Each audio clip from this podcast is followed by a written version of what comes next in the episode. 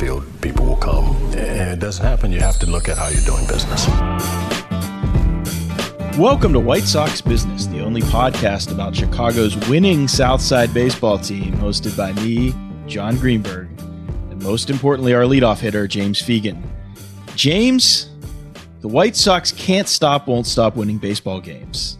To quote Lisa Simpson, the White Sox have the momentum of a runaway freight train. Why are they so popular?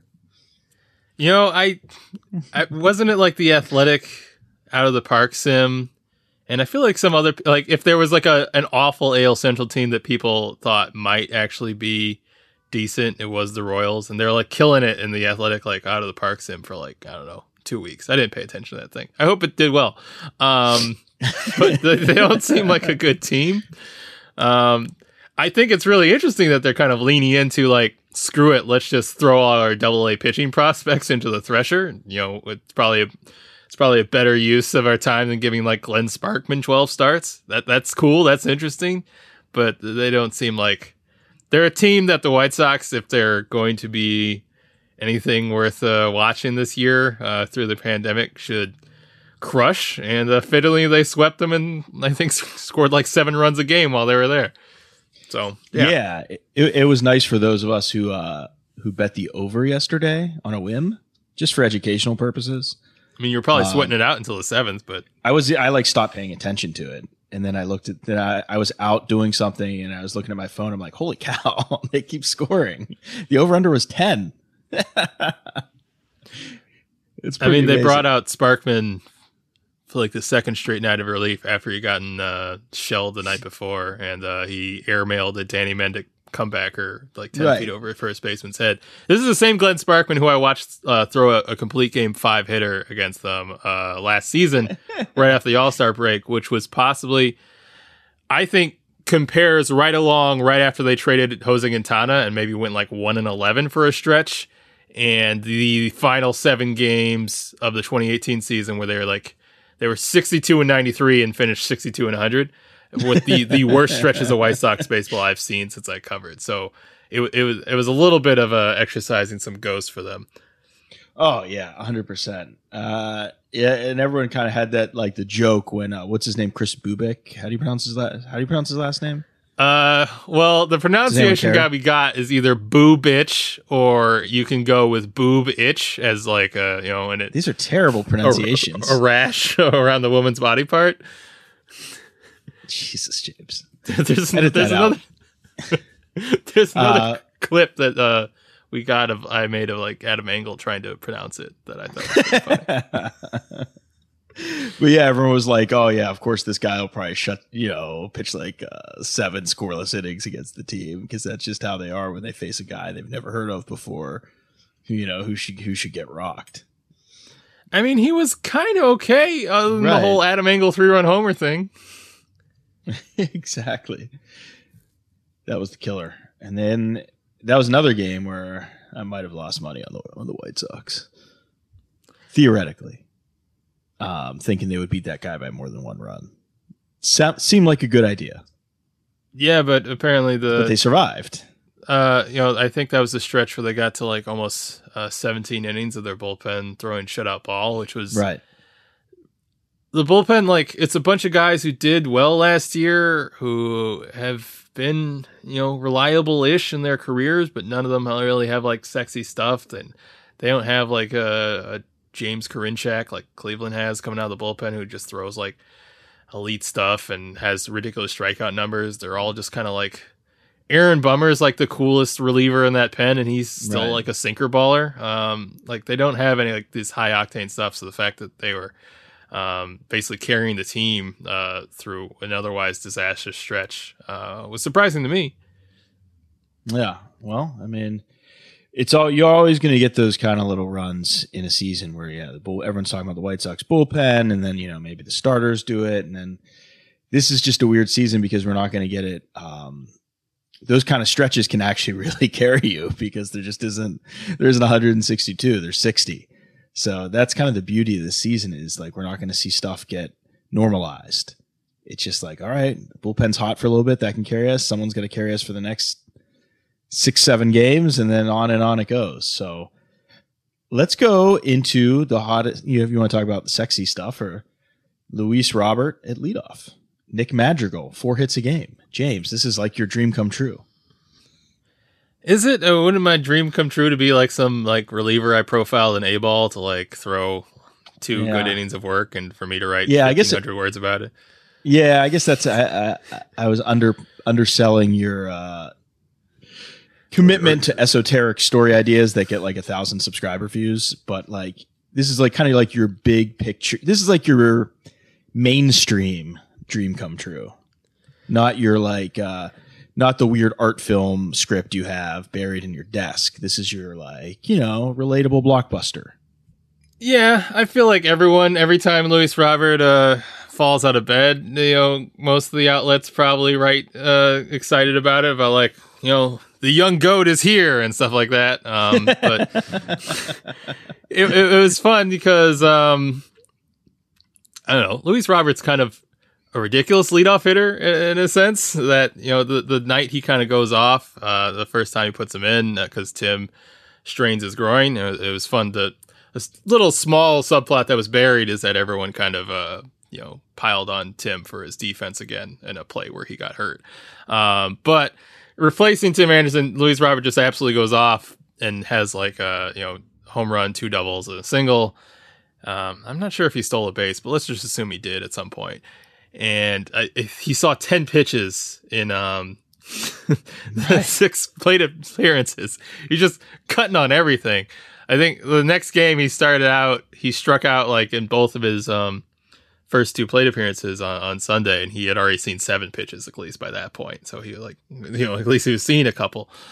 But it, it is very atypical, but it's also like, I- I, think the way I wrote is that a traditional leadoff guy, someone with as much power as he has, because he hit like an opposite field home run on an outside fastball.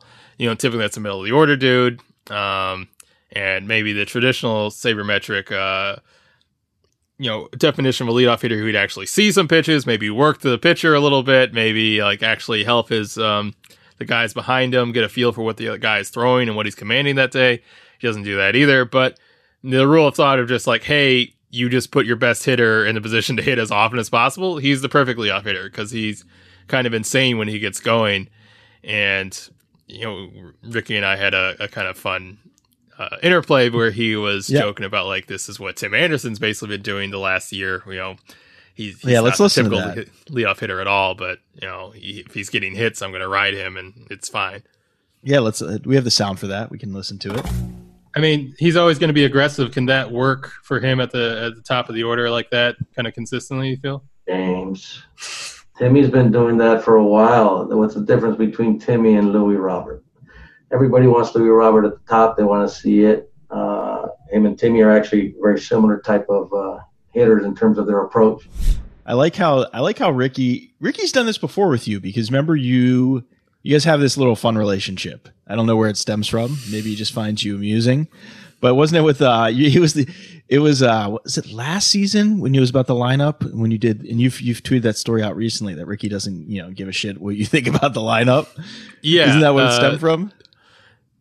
Yeah, it was. Uh, I want to say it was last August in Minneapolis where I I said it, and um, he he kind of went off because, and it, to his to his defense or to his credit, it was probably like I don't know the 80th time we had asked him about the lineup, and like maybe my 80th attempt to kind of phrase it as like some sort of larger scholarly question, but really was just like, why did you hit this guy here? And he saw through it and he's like, listen, all right, just like, just to set the record straight, like, I'm going to set it for the reasons I said it. Like, I'm not going to bow to outside pressures or reasonings.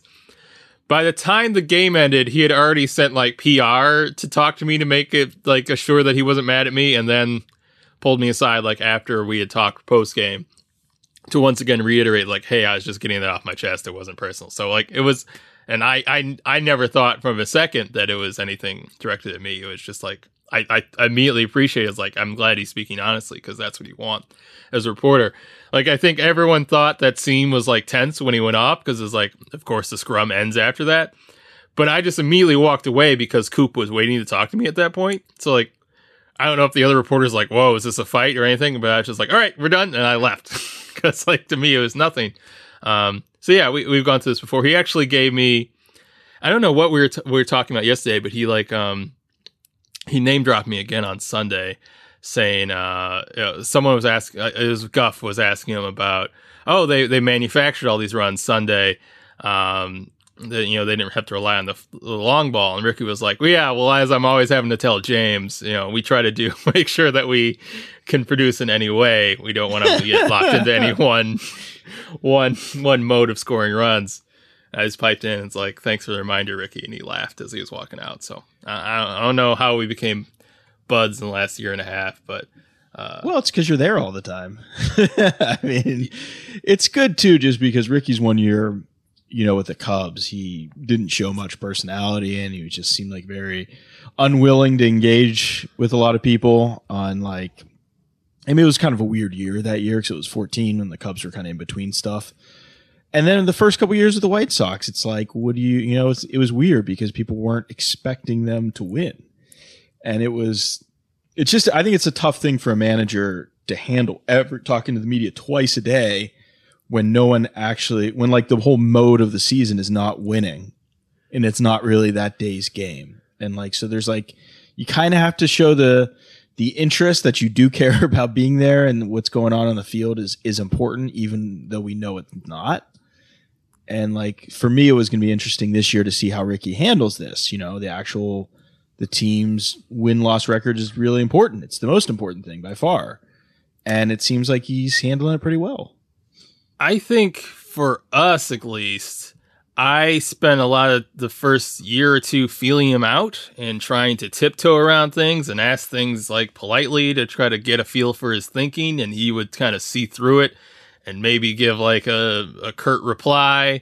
And, you know, or, or the fact that he's generally waits for basically the front office to make something public before he really gives an inkling to anything about his thinking. You know, we don't have a lot of talking off the record after the the scrum's over. It's very much like it's not like um, Ozzie's days. you're, you're getting a lot of the the company line a lot, and so a certain point you're trying to well you're trying to ask for more information so you can maybe characterize the thinking it doesn't come off as poorly as the company line can come off sometimes, and he's not giving me anything, and so at a certain point you're like, well if he's not going to play ball. I'm just going to be more direct, or I'm going to, you know, I'm, I'm going to stop trying to be polite. And I feel like when I stopped maybe BSing a little bit and maybe was more direct and maybe was a bit more challenging him, all of a sudden the relationship got a lot better because they felt like I was being more straightforward with him. And in return, right. he was more straightforward with me. So it's almost like when we cut the BS, all of a sudden, like it's friendly now. So uh, it, it was interesting.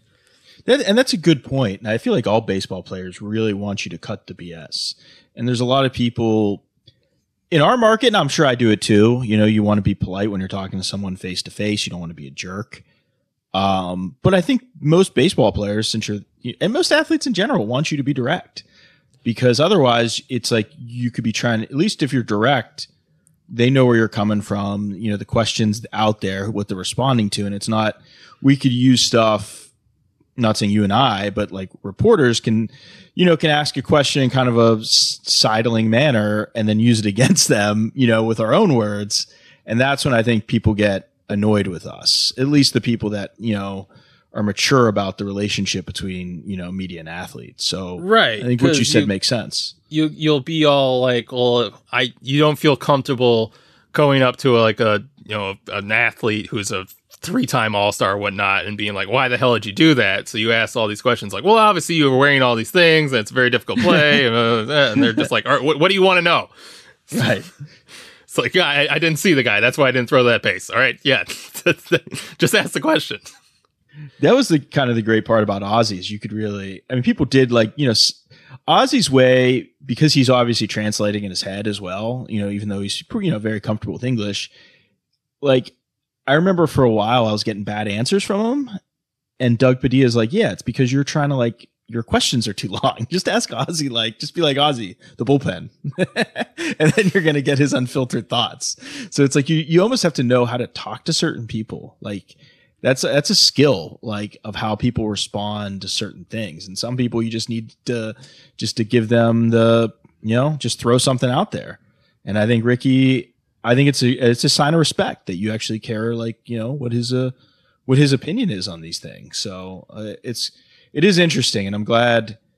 I wanted to see how Ricky was going to handle, you know, being being on a team and running a team that's got expectations. Because if you look at Ricky's career, I mean, obviously his career hasn't been spent in a lot of places, but when he was a player, you know, in his cups of coffees with different teams, he was on bad teams. Uh, Right. Padres, he had one when he was a coach. They had one winning season when they won 90 games. Uh, Cubs and White Sox have been terrible. You know, every year he's been on it. Ricky actually, as much as he embodies like what they want in a winner and a manager, he's actually never really been on winning teams. Yeah, when So they that- asked him about this team and like if he what he's kind of experienced that was similar of it before the season started, he referenced being the uh, I think it was the third base coach or the bench coach with the 2010 Padres was really the his his big experience of being in a race, which was why I talked to Bud Black about that uh, before the season because that that's kind of his one experience. That's probably not what people want to look in too deeply to because that team crumbled down the stretch and like blew a division championship, but that that's kind of his his his framework for that. Yeah, and it's kind of interesting because we always talk about when we talk to people about you know winning and this guy, you know, you know this person knows how to win, or or when guys start talking about this is what winning teams do, and you, I start to think to myself, well, what what experience do you really have winning? Like that's like an interesting, you know, and and I know that's why they got guys like Dallas Keuchel, right, and and Car- Carnacion, like guys that have had experience doing that because really not everyone has. Well, yeah, because like the, the leader of this team is Abreu, who's played for the team for six seasons and they haven't won. And I think I don't know, I don't know how much we talked to like Abreu about it, but Moncada was just like, "Yeah, we were on the same team." We were like, "Wow, that team team had Abreu and Moncada on it in Cuba. That must have been great." And he's like, "No, we were pretty bad." like you guys didn't even win in Cuba. Well, I mean, Moncada was probably like 15, and neither of them were pitching. So it's it, that is some it's something to think about. Uh, the guy's actual experience winning. So, what about Dylan Cease? So Dylan Cease says it's another quality start for the Sox. Dylan, you know, another that's Pretty the much- second one. right? Another, literally. Uh,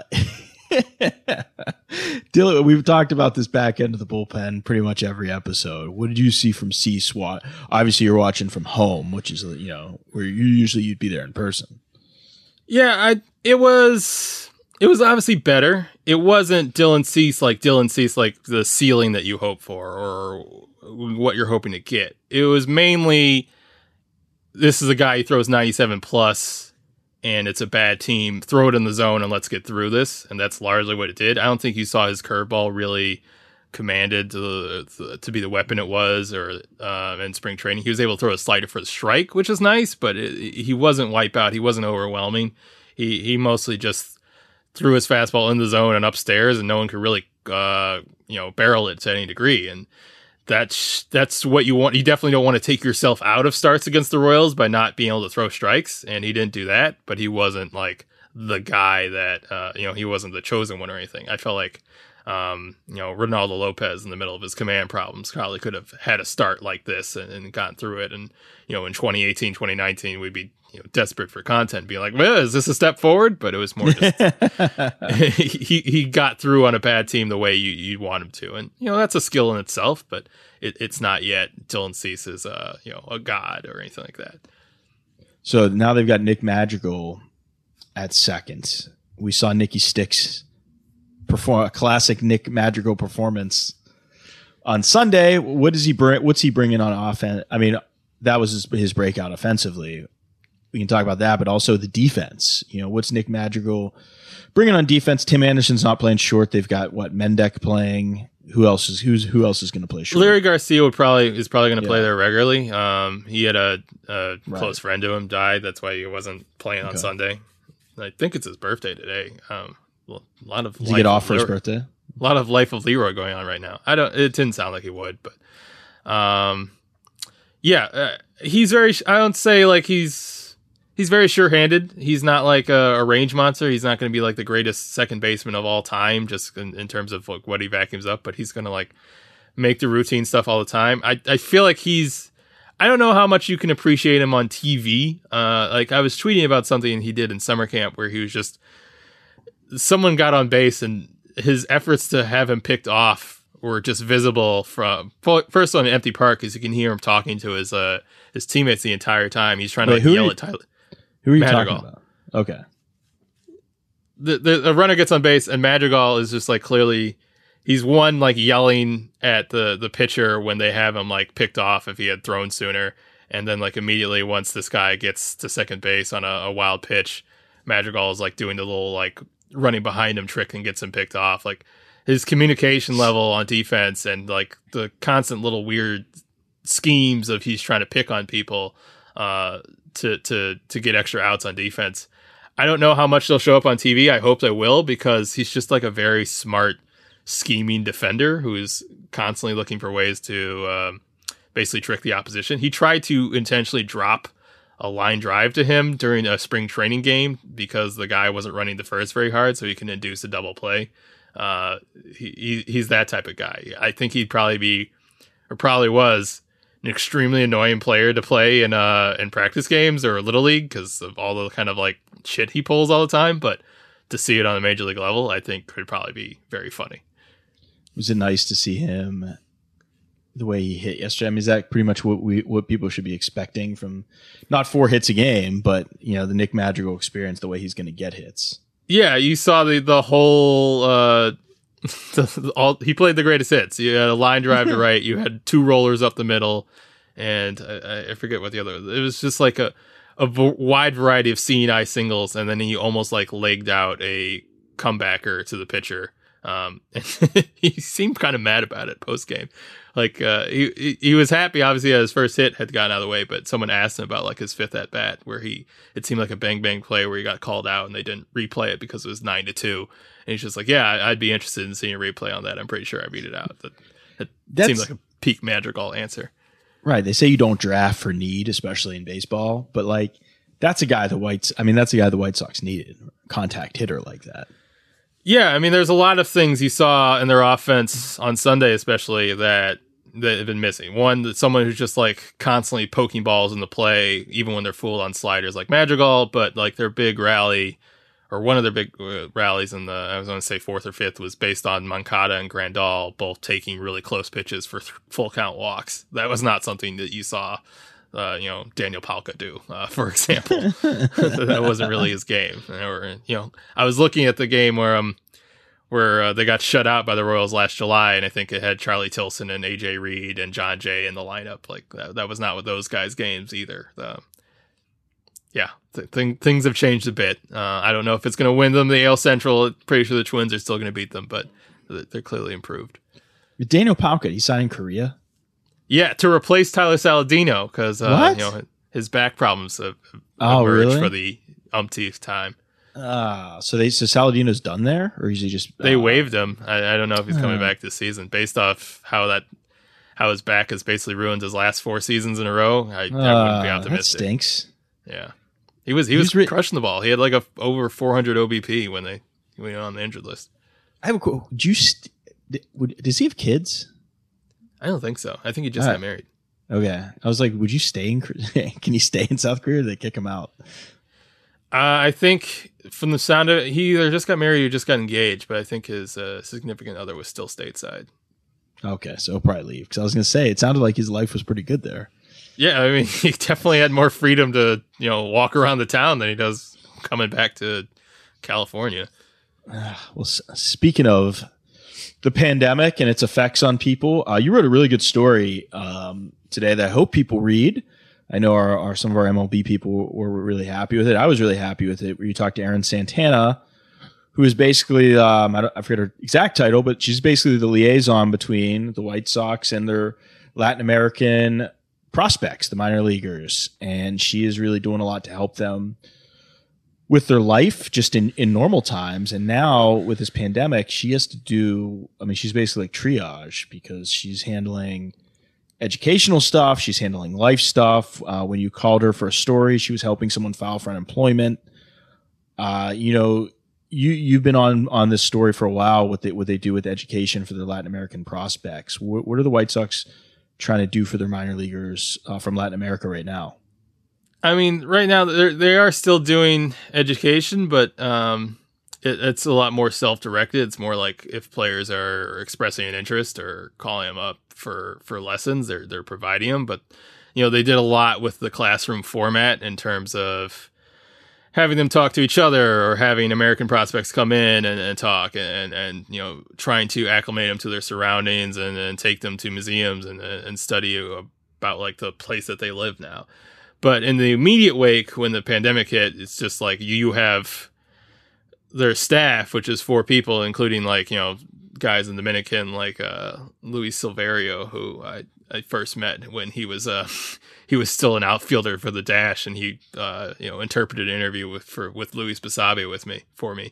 Um, right then, you have like, well, here's a bunch of staff who have good rapport with all the players and can all speak Spanish. So you guys are going to communicate to them the logistics of of getting the hell out of here when they they shut down uh, the spring training complexes, and you know they're trying to get everybody home before you know the travel restrictions get set in, and you know in the immediate the they get everyone pretty much home, but the only exception is these 19 Venezuelan players who basically the border of Venezuela gets closed before they can get back, and so they're housing them in their complex in the Dominican Republic, which I visited in January of 2019, and uh, Lord knows whenever I'll be back at this rate, but it it's kind of these are guys who are upset. Yeah, they're kind of in a unique situation in terms of maybe other minor leagues in that they are basically at a complex and they could still probably take BP and, and work out, but they're separated from their home during this kind of global crisis. So a lot of what they're doing and what turns out to be kind of the formula for how they deal with other prospects is that they're kind of checking in with them and what they're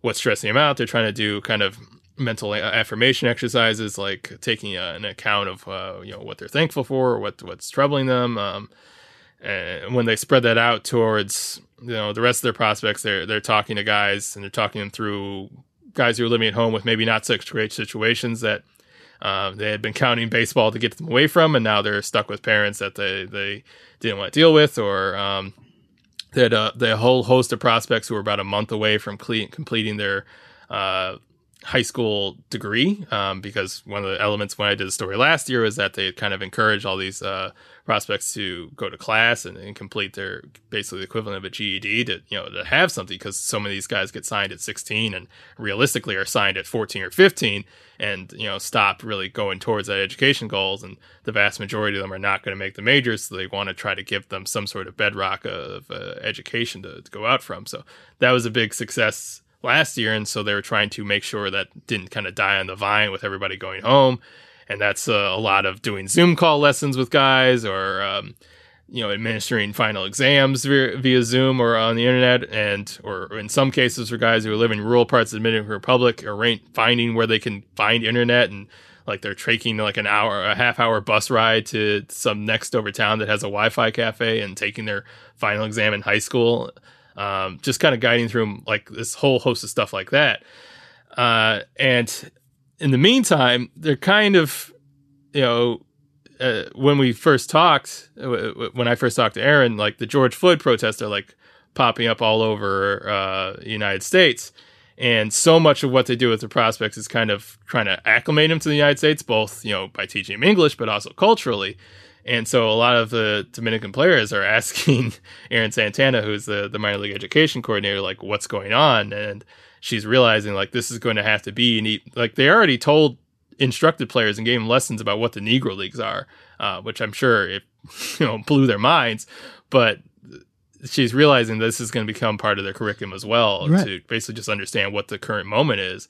And she was talking about how they're going to have this. They she found this entire uh, curriculum, span, uh, uh you know ESL curriculum on the George Floyd protests from from Canada, which was great because Canada was very matter of fact about the situation right. of race relations in the United States. So I, it was it was really very fascinating, a lot more than I um, um, was prepared to, was expecting when I first called it up. I basically just thought this was a good story last year. Let me revisit it in the pandemic because you can do that with basically any story right now. But uh, it, it turned out to be a lot more you know it was interesting in there she she talks about um, what Erin talks about in there is also identity and that's like you know for for players from different you know from the Dominican you know they won't say they're black right it's like oh they're of Haitian like descent right so in different countries. So it's like the idea, just the idea of identity in this country, and are these guys considered black? You know, because in in America we know like how defined that stuff is. You know, and I think th- these guys are kind of learning like how they're seen in America. Right, and that was part of the even their instruction last year was a little bit of a workshop saying like, "Hey, when you guys get pulled over by the police, they're going to see a black person. They're going to treat you as such. so you should understand what that is." Right. Um, and, and I feel like if anything, they've gotten a little bit more fuel to explain what that means and what that connotates. Uh, right, now. why it's important and what like you have to. And that's I would never have thought of that. You know, Uh, it's Yeah. that's it's really fascinating how how in depth they're taking this. It, but it seems like they almost need more more more than one Erin Santana. Seems like she's doing a lot of work. Yeah, and she's got a couple people. She's got Grant Flick in Arizona as one of their educational instructors, and there's two people who uh, uh, work in the Dominican Republic. She's kind of like the coordinator of all of them, but I, I would say she's she's definitely the uh, the Luis Robert of their lineup at, at, at this point. Well, it's good that they're doing this. Um, you know, because you, you hear all the stories of these guys, you know, how people are, how minor leaguers are getting treated right now is not really a positive story across baseball. Right, Um, and, and it, it's nice that people are waking up to that. it's reflective of the reality still that she was helping uh, players who filed for unemployment. I mean, the White Yeah. Sox uh, and something breaking news that I was able to put in the story was that they were extending the stipends through uh, August, but um, even then, that's four hundred dollars a week, and that may go a little bit farther than Dominican Republic, but it, it's still not going to be something that's you know replacing having a job and a career that you feel like you have when you're you know ascending through the minor leagues. Right. And that was another part of the, when you talk about, you know, dealing with the mental aspect of this is she said she feels like guys are worried they're going to be forgotten. You know, Yeah. no, they're, they're not being seen playing baseball. That's their purpose. And they figure, you know, the White Sox are just going to forget about them. your your life or your how you're feeling about how you're progressing in your life is, is based off whether or not you're getting noticed and whether or not they think you're playing well over the past like month and all of a sudden that feedback goes away Mhm. entirely it's like what what am i doing what am i headed towards Right. And then, you know, and I mean, I don't know how much these guys are reading like Baseball America, but, you know, the idea that the minor leagues are going to get, they're not expanding, you know, they're going to get downsized. And that's a lot of these guys are going to be, you know, aren't going to have jobs. So, I mean, it's like, it's a good thing they're doing this education, but it's still a very unforgiving lifestyle. yeah especially if you know if you're really good at baseball and as a in the Dominican Republic at age 13 or 14 and you have this idea that you're going to get signed like that seems like what your path is going to be it's probably not being pitched to you as well you know it's like a less than 1% chance you ever actually make and you know secure career career securing wealth or anything like that um it, it's probably pitched to you as this is what you have to go towards 115% um and that, that's all you should focus on so um, it's probably only when they start taking education classes that anyone really raises the possibility of like, well, you know, maybe you should start preparing for when this doesn't work out. Yeah. Well, nice uplifting um, way to end the podcast, James. Uh, the White Sox are two in Milwaukee, and then what is it? Three at three at home against Milwaukee. Uh, two and two. Oh, it's just two and two. Okay, so and you we, you were going to stay in Milwaukee, but now we're gonna we're gonna play by the rules of Chicago of Mayor Lightfoot, um, and that not staying in Wisconsin because that is now a, a designated hot spot by the city. But you're gonna you're gonna drive up and back. You're not gonna breathe in the air. We're gonna give you uh, make sure you breathe in your shirt when you're walking from the parking lot to the stadium, right? Well, I I usually have a I just mask it up from the moment I leave my car until the Okay. moment I get in. That's usually a good idea. You can't stop at the Mars Cheese Castle, James, for a beer and some cheese. Sorry. I I don't even know what that is, but I guess You I what- get familiar. I've actually never been there. I've never stopped there on the way. My sister uh, has been to Milwaukee a lot, so You've never really been wh- to Milwaukee? I've been to Milwaukee, but I asked my sister where to go, and so then I wind up like Some hipster bar. I wind up at some bar full of lesbians who love the WNBA, and that's a really cool vibe. But maybe it's not the you Wait. know, typical. Wait, where's the WNBA bar in Milwaukee, which is not a I- WNBA city? I, I don't know. Um, I'd have to ask her again. You know, we need to get your sister to do that. Would be like an unbelievable story for our WNBA coverage. Is like the best WNBA bars in every city. Would actually It be would- like very useful information. It would probably be full of like problematic lines, like what provocative thing you can say to the bartender to get you an extra shot. Like that's the type of advice she would she would impl- she would include.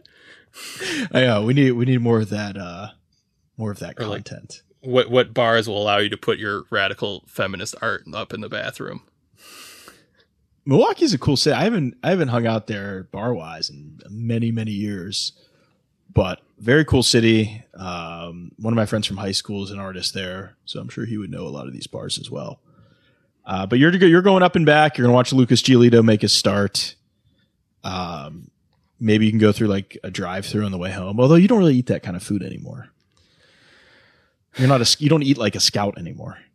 Yeah, but if I'm, you know, if I, if I'm driving there and back, there- there's probably not a great opportunity, and they're not doing like meals at the park. I got to pick up something at some point. Yeah. You know, Still and a it man. stinks to- Brewers food's not like anything to write home about, but what they have the uh the side stuff's really good because they have like a soft serve ice cream machine.